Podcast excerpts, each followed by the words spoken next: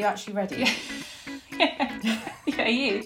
No, you- it, well, I'm kind of I'm winging it. How, how, how about you? I am too. Okay. I know. Right, get your brain in Yeah. gear. We've got an important conversation to have. Okay. Okay, so let's go. Let's do the three, two, one. Okay. Three, two, one, and the welcome. Okay. And who's introducing us? Are you going first or? Um, I can Okay. yeah.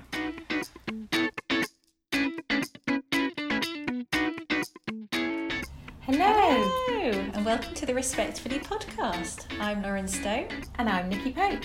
And today, our guest in the Respectfully podcast uh, virtual kitchen is Christelle Baron Howe. Christelle is a Swedish hairdresser who arrived in the UK in the 90s. She has worked with many big names in hairdressing, kicking off with the Toni and Guy group.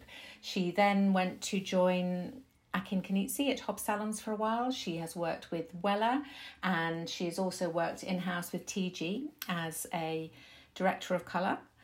But in the most recent years, about four years ago, she has started her own boutique salon in Notting Hill in London called Stil, S T I L. She's a colourist and has taken part in many shows and awards events and done lots of education. But it's the first time we've had a chat with her, so I'm very excited to welcome Christelle. Yay! Fantastic.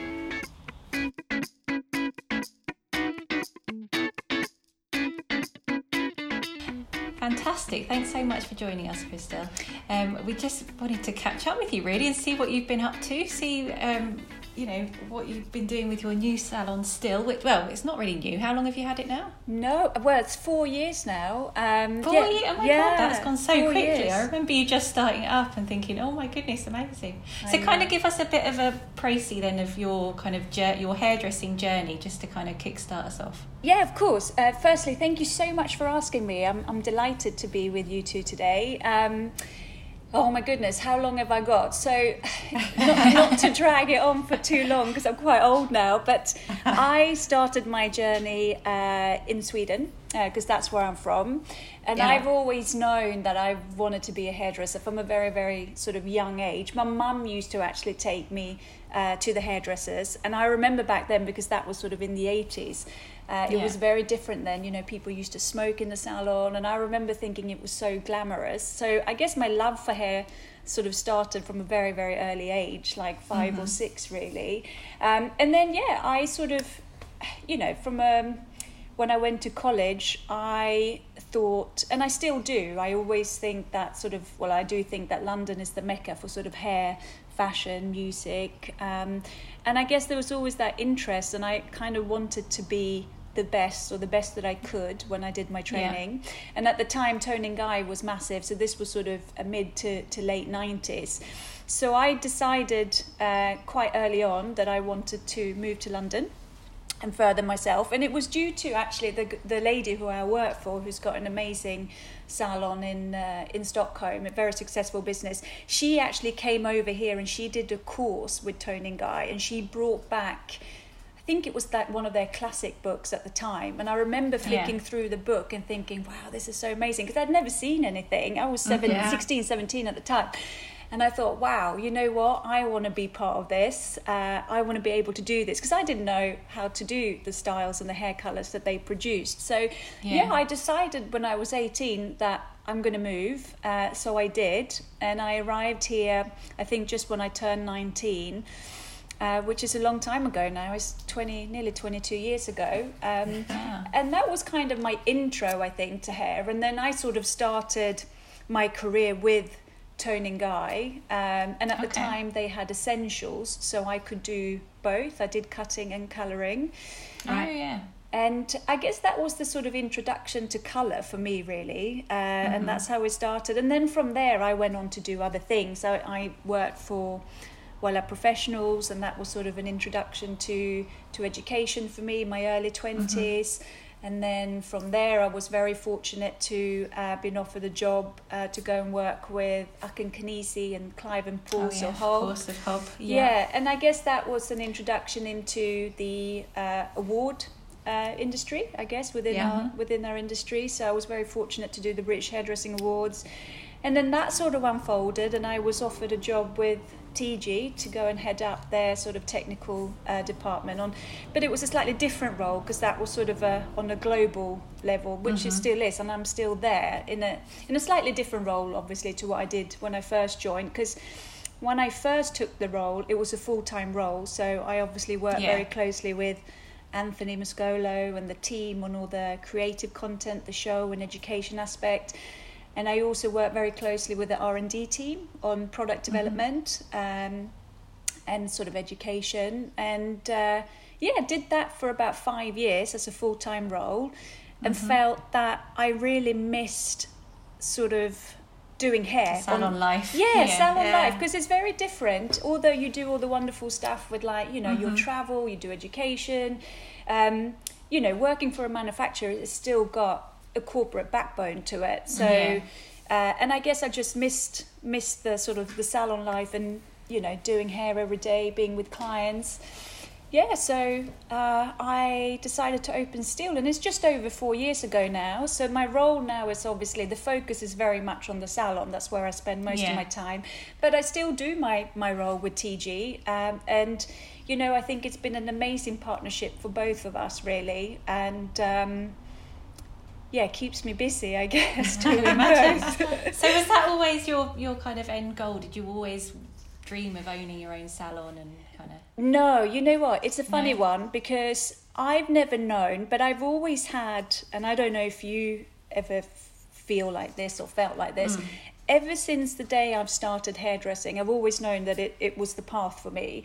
But Yeah. whenever I do something, I always feel I need to go on to the next thing. So I always Yeah. feel that it's important for me to push myself, learn something different. Yeah, I wouldn't Yeah. say that I necessarily get bored, um, but I, I, there's always been this sort of chase inside of me to, to go on to the next thing. And hence why I've kind of moved on and done different things, I guess, in my career. And when I opened the salon, that feeling disappeared a little bit, which was Oh. amazing because it was almost Yeah. like I found a bit of peace Yeah, within inside. place to be. Mm. Yeah. Yeah, exactly. So I think all of these years, I've never known, but I've probably been working towards opening the salon.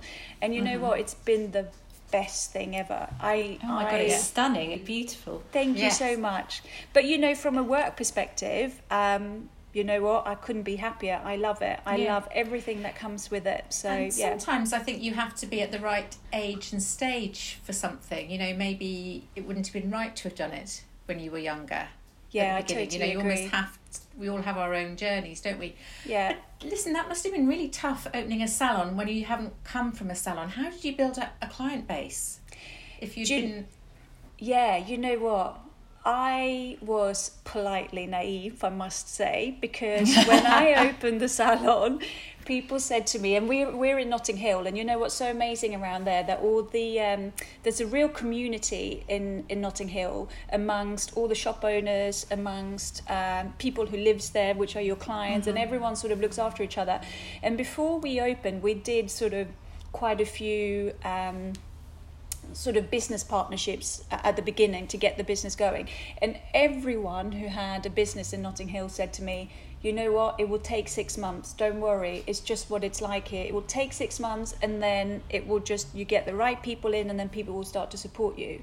And I remember thinking at the time, no, it won't take six months. It's gonna, it's gonna be quicker It's than that fly. but yeah, but I was very wrong. It took six months. I mean, we had clients from the beginning, but it was that kind of six months mark, and then it just sort Yeah. of changed.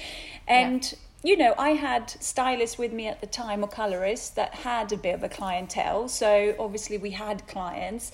Um, but yeah, you you. It was difficult for me because I didn't have the same clientele. But you build, Yeah.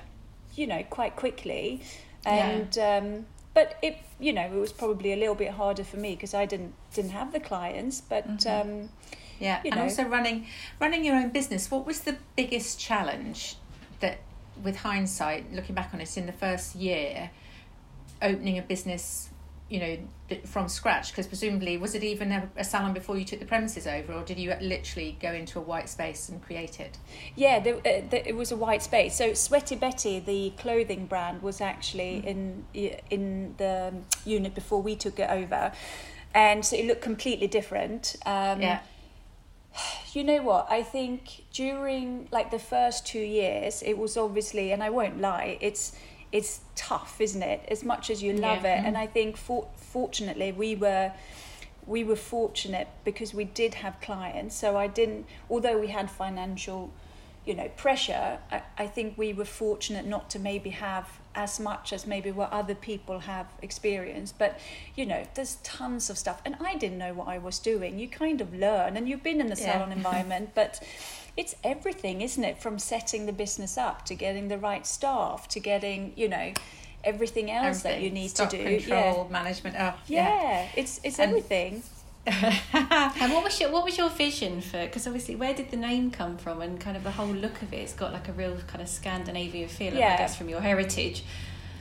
Did you have that vision in your head of what it would be like? Yeah, so I think in terms of what it is, so I think every business is obviously a part of your DNA. And yeah. with me being Swedish, I just felt that that would be the best sort of um, aesthetics for, for, the, for the business because it's part mm-hmm. of me also with color um, because we do we do 70% color so 70% of our revenue is from is from color services we do very little mm-hmm. styling but um, when you go to a um, uh, what's art gallery, for example, everything is white around you, and yeah. everything within Swedish design is very minimal white, and that's the perfect sort of setting for people to read color in. So that was really mm-hmm. important to me for it to be very clean and white for us to be able to I guess, celebrate and read colour within the business. Mm-hmm. And also, it's a little bit because of my head. My head is super busy. So when I have something that's quite minimal uh, around me, it helps me to be a bit more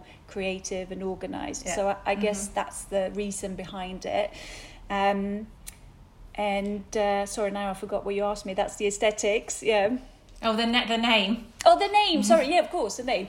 That's so right. it's uh, stil is uh, Swedish for style, and that's what it means. Ah, okay. yeah. Got you, got you. Yeah. Now I'm interested in this. So, um, just being just stirring the pot a bit. So, why not your name?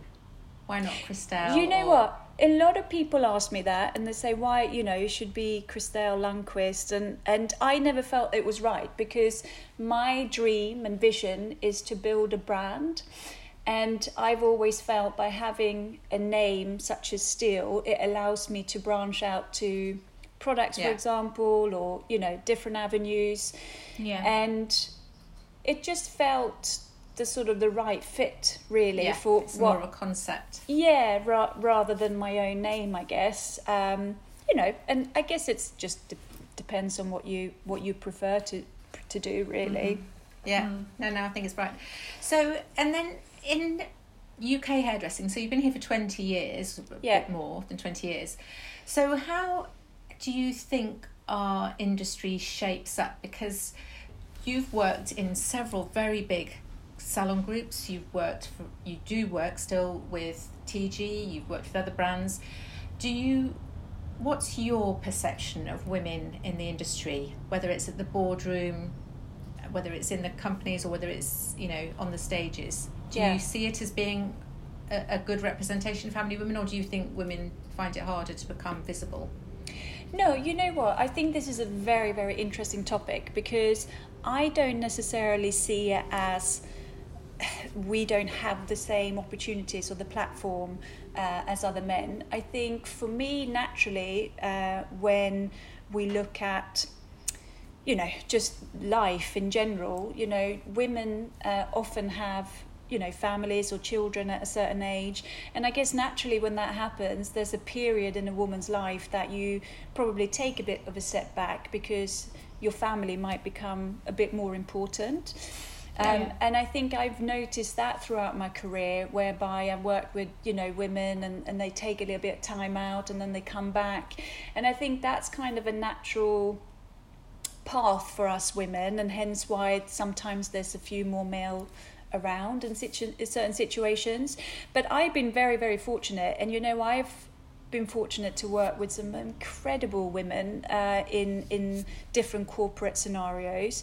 I mean, there's there was you know in Wella Professionals, for example, there was some incredible women right at the top as well. Yeah. Same thing when I look at, you know, TG or Unilever, they have some incredible women as leaders there as well. So I do, I do think, and it's the same thing in our industry as well. I think there's some amazing women, uh, you know, within hairdressing that's really kind of leading the way with hair Yeah. as well. So, you know, I, I think for me personally, I would never ever see a man as as a threat. I think you kind of make your own path in life, and the beauty with life is that there's so many opportunities around us, but you've got to have the confidence and the guts to to go and get it. And I know sometimes, and listen, I work with you know when I work with the TG guys, I mean they're incredible, but it's a bit of a boys' club. Yeah. But you've got to just. I'm not in a competition with them. I've just got to make No, sure just I'm, had to I'm- go your. yeah, I'm part. You know, I'm very much part of that team and the crowd. But you know, you know, I, I'm I would never be in competition. And would I be as loud as them? Probably not. It's not. It's not my cup of tea, really. But you know, it, it's all personal. It's quite interesting, isn't it, to think of you as a very sort of stylish Scandinavian sort of goddess of hair colour, uh, hanging oh, out with, you're with so sweet. well, but hanging out with a sort of a brand where you know Anthony is one of the sort of he's quite a lad, isn't he? And, and sort of you know London. I've been very fortunate, and I don't know if, if you guys would agree with this, but I think throughout my career, I've been so blessed by having so many amazing people around me that's always supported me. Um, you know, from Hob Days, uh, you know, Anthony's incredible. I mean, he's so supportive, not only of me, but of, of his team. Um, and, you know, and that's something that I would love to obviously to sort of create within my business as well. So I think it's also the people that you surround yourself with as Yeah. well. Um, you know, Yeah. when people believe in you, um, you know, they sort of support you for you to sort of go on the path that you want to go down as well. Mm-hmm. Yeah, I think it's a good point. I think definitely the the names that we've we've mentioned there in the conversation are people in my experience of hairdressing are team very much team builders and people who put their art teams and their staff and and build things together. And what about building your team in the salon? So you've got five there's five of you in the team, but during Yeah, the last few months you've added. Yeah, there's a few, few more of us now actually. So uh, we are. So let me see, how many colorists are we? Uh, we are four colorists, and then I've got two stylists. And uh, yeah, same thing there. I mean, look, it's super important. People always ask me, "Oh, do you want to do awards?" And we enter awards, but but for me, it's more important to to sort of build profiles around my team now as well because you know it's important for people to have opportunities and for them to feel that they can grow with a business and and build a profile. So yeah i mean definitely. I mean i've got one girl uh, called anna alford who's been with me for quite some time and we entered her for the british hairdressing awards last year. She was a finalist. We've just entered her for um, creative head uh, as well, along with other team members as well. For me, it's not really about me so much anymore. I, I just love the fact that, you know, I want to focus on building the business, expanding, building a team, and, and Yeah. see where Yeah. it takes us really. It was great to hear you saying about that. You know, you're employing some more people in during this pandemic because we're obviously talking during COVID nineteen, not not lockdown, but you know, Yeah. pretty much lockdown. Um, and a lot of the stuff that you hear is quite, you know, worrying. People are worried that their stylists are gonna, you know, start becoming freelance stylists or go elsewhere. Yeah. So it's great to hear some positive news that you kind of you feel you know you're ready to tackle it head on when you get the salon open. Yeah, and you know what? I'm a true believer. Listen, it's very difficult and it's been very difficult for everyone, but I Yeah. Always, always try to see the positive out of everything. Mhm. And this has been a great time for us to, you know, get ourselves sort of set up for when we go back. Um, and yeah, we have recruited uh, two new people, two new stylists, uh, and I've recruited some more people for front of house as well.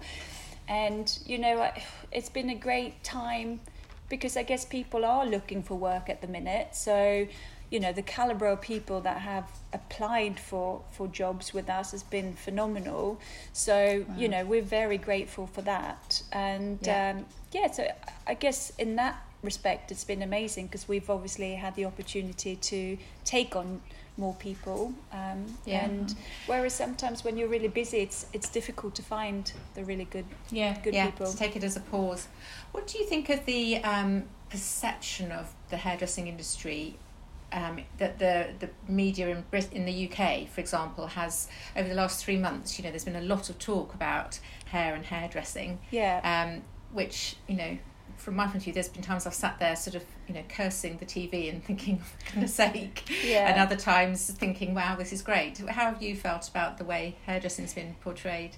Do you know what? A bit same same as you, really. You know, listen, it's it's our DNA, isn't it? It's what it's what we do. I think the one thing, um, you know, the reason why I'm in this country is because it there's so many amazing opportunities uh, in this country for hair, and also I think it's regarded as an amazing sort of profession as well. Whereas I know where I come from, the opportunities aren't the same, and the culture of hair isn't the same either and obviously it, it, it's difficult because there's been all of these sort of tutorials on how to do it yourself cut it yourself color it yourself which obviously isn't anything that I would 100% support um, but I understand why people are doing it in times like this um, you know, for us with our clients, it's been very much about us supporting them in terms of, you know, what, what can we recommend for them to do um, at home.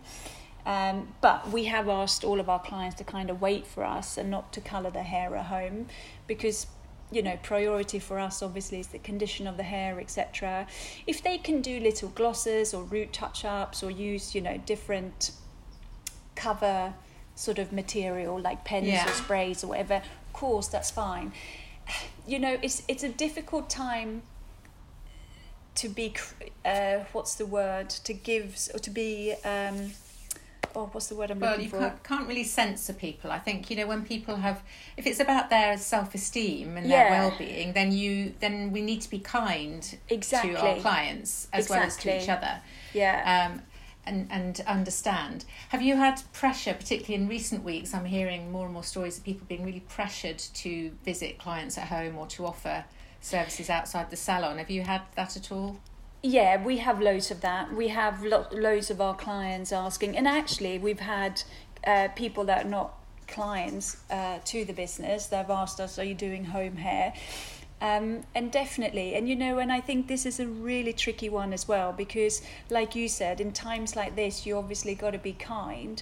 And Yeah. although that I might not sort of necessarily agree with it, uh, because obviously we've closed the business and we're t- trying to do the right thing so we can reopen and go back. But you know, when you hear about people that don't have any money and they doing home hairdressing because they need to put food on the table, I mean Yeah. that's that's difficult as well, isn't it? So I guess people are trying to do what they can do to survive at the minute. Yeah. I um, think it's about trying not to be judgmental, isn't it? I mean, Yeah. everyone's got their own circumstances, and it's it, it, like you say, it's different for everybody. Everyone's got their own situation that they're exactly. kind of dealing with. But as a business, we don't. I mean, I wouldn't be able. I, you know, I've got. We've been asked the question so many times. Oh, can you send, Yeah. you know, one of your stylists out, or can you do? I'm, really, I'm desperate, and you know, unfortunately, I just can't. I, you know, No. it's you. We'll have to wait. We're so close now, though. Th- I guess that's the other thing as well. We've done the the hard Yeah. time. We're so close Yeah. to to the end, so we just got to wait a little is. bit more. Yes, at this point. What kind of measures have you put in place then in your salon already to make sure you're ready for So we've done July Fourth, yeah, Independence Day? Independence Day. Yeah, let's hope it's going to be Ju- July the 4th, exactly. We, like most people, we've done a health and safety risk assessment just to make sure that we have all the correct PPE, so like all the, um, you know, the face coverings, or the masks, the visors, the gloves. Uh, we've got new dip- disposable aprons, etc., and you know disposable gowns and all the rest of it. And then we put screens up uh, around the salon yeah. as well. So uh, Yeah. re- reception area has changed a bit for us. The backwash area has changed. We had to change our staff room as well to make sure that we don't have too many people in the staff room at once. Um, and yeah, just the general stuff like hand sanitizers I guess it's and all the hard as well because I mean, especially with a, like a boutique salon like yours, it's a real experience salon, isn't it? So Yeah. you kind of, how have you done, th- or how will you do things in a way that you don't lose that kind of experience and that kind of, you know, luxury feel? So we've, um, I mean, that's quite an interesting one because we had to be a little bit more creative. So we have Yeah. actually, there's there's been elements for us where we felt that we can personalize things. So we Yeah. have all these nice, uh, we bought like really nice bottles for hand sanitizers, put our own logos on it to like like Oh, finishes okay. touches we've actually with our florist uh, for when we come back now because it's so I was important to for say, us your, your salon's full of flowers Yeah. and stuff. I always see on Instagram. we, we love that. So, you know, it's an interesting topic because more than ever before, do I feel it's important for our clients to feel special when they come back, more so than, you know, when Yeah. before COVID. So, we have, uh, for our staff members, we've actually created a welcome back kit uh, and we've teamed up with Byredo and um, Diptyque. So, our wow. staff gets like uh, hand sanitizers, um, a, uh, I think it's a perfume in there and what else is in there? There's one more thing, hand cream. So that's for Oh, the staff when they come back. And then for our clients, uh, we have now everything is bottled, so like bottled water with this like Stil logo. We're also looking at different like snacks and food that's packaged rather than Mm-hmm. because before we used to we had restaurants that we work with and they used to deliver the food etc Oh, and see, I and I still think we can do that, but it's just how the food is packaged. Yeah. Um, so yeah, we're looking at different options Right. on you know on that to make sure that everything is safe and secure. We're looking Mm-hmm. at options how we can serve tea and coffee, uh, you know, in disposable cups. We're actually talking to. We have an amazing coffee shop right next to us, and we're actually talking to them to see can we just order the coffee. Uh, from them and bring it in Oh, um, yeah. to make it you know Yeah, a bit more secure measures. I guess yeah because I wouldn't want to say, oh, sorry, you can't have a coffee. Yeah. no, no, not especially if you're there for colour. Talking to No. people um, back at home, back in, Yeah. in Sweden, um, and you're very well travelled and, and you must have contacts all around the world. How are other countries finding it and how are they viewing our continued lockdown? Because we've kept salons closed for a lot longer than any other Yeah. European country, to my knowledge, and I think in Sweden they never closed at all. Is that right? No, they didn't. So it's an interesting one because at the beginning, I think my friends and family were very quite um, unsure and they also felt a bit insecure about Sweden's approach. Uh, and they've had certain areas that's been restricted in terms of what's been open and closed and they have some restrictions in place as well so it's not just like free fall but looking at it now in terms of where they're at, they obviously have had a lot of deaths, but they're sort of coming out on the other side of it now because they haven't had the same restrictions as us. It's a very different country and obviously the population is not as great as the UK, so you can't really compare it, but I guess the country has still been operating and functioning, Mm. and which has been a positive thing. Um, listen, I guess we're in lockdown for the right reasons. I guess that's what Yeah. we have to believe. Um, Yeah. I do think now, though, that it, at some point we've got to, you know, go back to to life and Yeah. try Mm. try to. I think the past it. anxiety. I think the anxiety is um, not necessarily about the date. I think it's about um, being ready and being prepared. So Yeah. having speaking to a lot of hairdressers, Lauren and I have found over the last few weeks that Yeah, um, you know some of us, and I'm one of them, was very keen to bring the date as soon as possible because I was so concerned, or I am so concerned about how Yeah. many people are doing hairdressing in unsafe yeah, um, environments. So that was my driver. But other people I know have felt differently. It depends what how much you are or are not suffering, I suppose, because of the Yeah. lockdown. And some people are outwardly outright enjoying being with the family and having a break. yeah, But I think it's mostly it's about this idea that we're going to be given the okay to open without time to get ready. So I think as, as long as or as soon as we have UK guidelines, because at the moment a lot of brands have been very supportive and we're using what we're seeing happening in other countries, but there is as yet no official UK guidelines from the government No. about what you might have to do. Yeah. Although I mean, we can we can reasonably imagine, and as a media company and as a as big manufacturers, we've all done our best to share that. So there is a Yeah. lot of information out there for anybody um, who wants it. But I think it is just that sort of it's just this constant not knowing what the next step's Yeah. going to be. I think. And I think you're right. Uncertainty is quite a hard thing to deal with, isn't it? Yeah, So- and, and I think you're right. It's not knowing. And I guess in my head, I mean, listen, we've been a bit proactive and done all the stuff that we feel that maybe is necessary for the business. And that's more for people to feel 100% safe and secure Mm. when they come in. Um, but also, I'm hoping the reason why we close now is because we can't adhere to the guidelines. So I'm hoping by the time we do reopen that those guidelines probably would have changed a little bit so we can Mm. operate Yeah. I mean, I've got loads of friends in America, for example, that they've reopened their businesses now. And it's great. It's working so well, you know, with with Yeah. the sort of the instructions that they have and the guidelines that they have. So I don't see why it wouldn't work for us Yeah. either. I think, uh, like you, I'm hearing good stories from from European countries where it's been several weeks now, and Yeah. clients clients are being very very um, appreciative and sort of not complaining and not worrying about it in salons as you know that you just sort of get used to it and what seems like quite an onerous regime now Yeah. cleaning between guests and so on actually i think once you sort of put it into practice it's not it's not that difficult and there, No. there's um, you know it's obviously not going to last but at the moment there is a big boom in interest you know if you Yeah. want to work all hours you can Yeah, exactly. exactly. get But- people in But I think people will be. Uh, it's interesting because talking to my team, so we are on these Zoom meetings, and we do, and you know at the beginning it was so serious, and now it's just like quiz nights. It's quite fun now, maybe a little bit too much fun.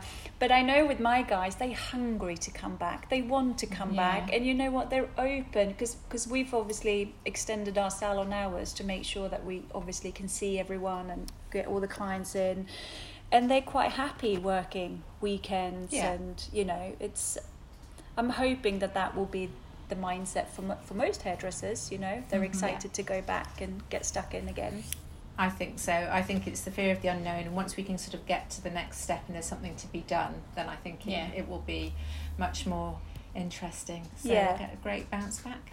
Brilliant. exactly Yeah, great.